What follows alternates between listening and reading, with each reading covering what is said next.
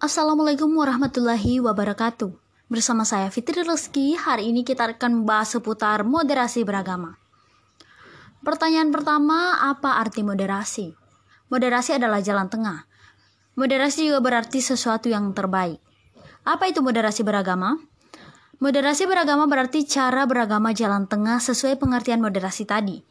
Dengan moderasi beragama, seseorang tidak ekstrim dan tidak berlebih-lebihan saat menjalankan ajaran agamanya Orang yang mempraktekkan disebut moderat. Lalu, apa prinsip beragama yang moderat? Prinsipnya ada dua, yakni adil dan berimbang. Bersikap adil berarti menempatkan segala sesuatu pada tempatnya seraya melaksanakannya secara baik dan secepat mungkin, Sedangkan sikap berimbang berarti selalu berada di tengah antara dua kutub. Dalam hal ibadah misalnya, seorang moderat yakni bahwa beragama adalah melakukan pengabdian kepada Tuhan dalam bentuk menjalankan ajarannya yang berorientasi pada upaya untuk memuliakan manusia. Orang ekstrim sering terjebak dalam praktek beragama atas nama Tuhan hanya untuk membela keagungannya saja, seraya mengenyampingkan aspek kemanusiaan. Orang yang beragama dengan cara ini rela membunuh sesama manusia atas nama Tuhan, padahal menjaga kemanusiaan itu sendiri adalah bagian dari inti ajaran agama. Pertanyaannya, apakah berarti orang yang moderat tidak teguh dalam beragama? Tentu saja tidak demikian.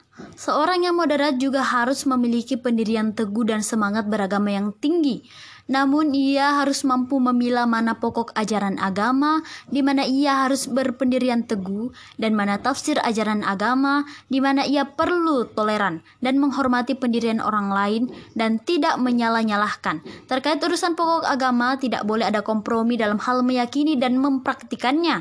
Tapi untuk urusan agama yang bersifat hukumnya diperdebatkan dan ada beragam pandangan, seorang moderat akan mengambil sikap hukum tertentu untuk dirinya, tapi tidak memaksakan hukum itu berlaku untuk orang lain. Itulah makna toleran. Jadi, moderasi beragama sama dengan toleran?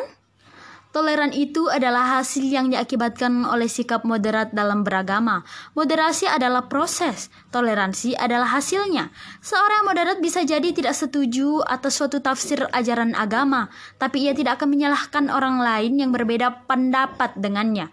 Begitu juga seorang yang moderat niscaya punya keberpihakan atas suatu tafsir agama, tapi ia tidak memaksakannya berlaku untuk orang lain.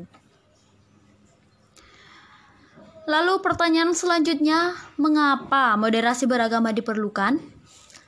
Moderasi beragama diperlukan karena sikap ekstrim dalam beragama tidak sesuai dengan esensi ajaran agama itu sendiri. Perilaku ekstrim atas nama agama juga sering mengakibatkan lahirnya konflik, rasa benci, intoleransi, bahkan peperangan yang memusnahkan peradaban. Sikap-sikap seperti itulah yang perlu dimoderasi. Lalu siapa yang harus mengawal moderasi beragama? Tegaknya moderasi beragama perlu dikawal bersama, baik oleh orang per orang maupun lembaga, baik masyarakat maupun negara. Kelompok beragama yang moderat harus lantang bersuara dan tidak lagi memilih menjadi mayoritas yang diam. Lalu, bagaimana menempatkan moderasi beragama dalam konteks Indonesia? Moderasi beragama adalah bagian dari strategi bangsa ini dalam merawat Indonesia. Sebagai bangsa yang sangat beragam, sejak awal para pendiri bangsa sudah berhasil mewariskan suatu bentuk kesepakatan dalam berbangsa dan bernegara, yakni Negara Kesatuan Republik Indonesia, yang telah nyata berhasil menyatukan semua kelompok agama, etnis, bahasa, dan budaya. Indonesia disepakati bukan negara agama, tapi juga tidak memisahkan agama dari kehidupan sehari-hari warganya. Nilai-nilai agama dijaga, dipadukan dengan nilai-nilai kearifan dan adat istiadat lokal. Beberapa hukum agama juga dilembagakan oleh negara. Ritual agama dan budaya berjalin berkelindangan dan, dengan hukum rukun dan damai.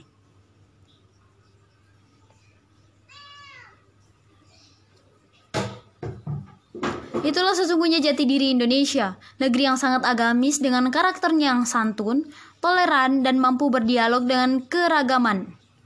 Moderasi beragama harus menjadi bagian dari strategi kebudayaan untuk merawat jati diri kita tersebut. Lalu pertanyaan terakhir, apa peran yang harus dijalankan oleh negara? Dalam rangka menciptakan masyarakat yang moderat dalam beragama, negara perlu hadir memfasilitasi terciptanya ruang publik untuk menciptakan interaksi umat beragama. Jangan sampai negara malah melahirkan regulasi dan sentimen agama tertentu yang diskriminatif dan diberlakukan secara umum di ruang publik. Kehadiran negara harus memfasilitasi, bukan mendiskriminasi. Sekian pembahasan saya. Terima kasih. Assalamualaikum warahmatullahi wabarakatuh.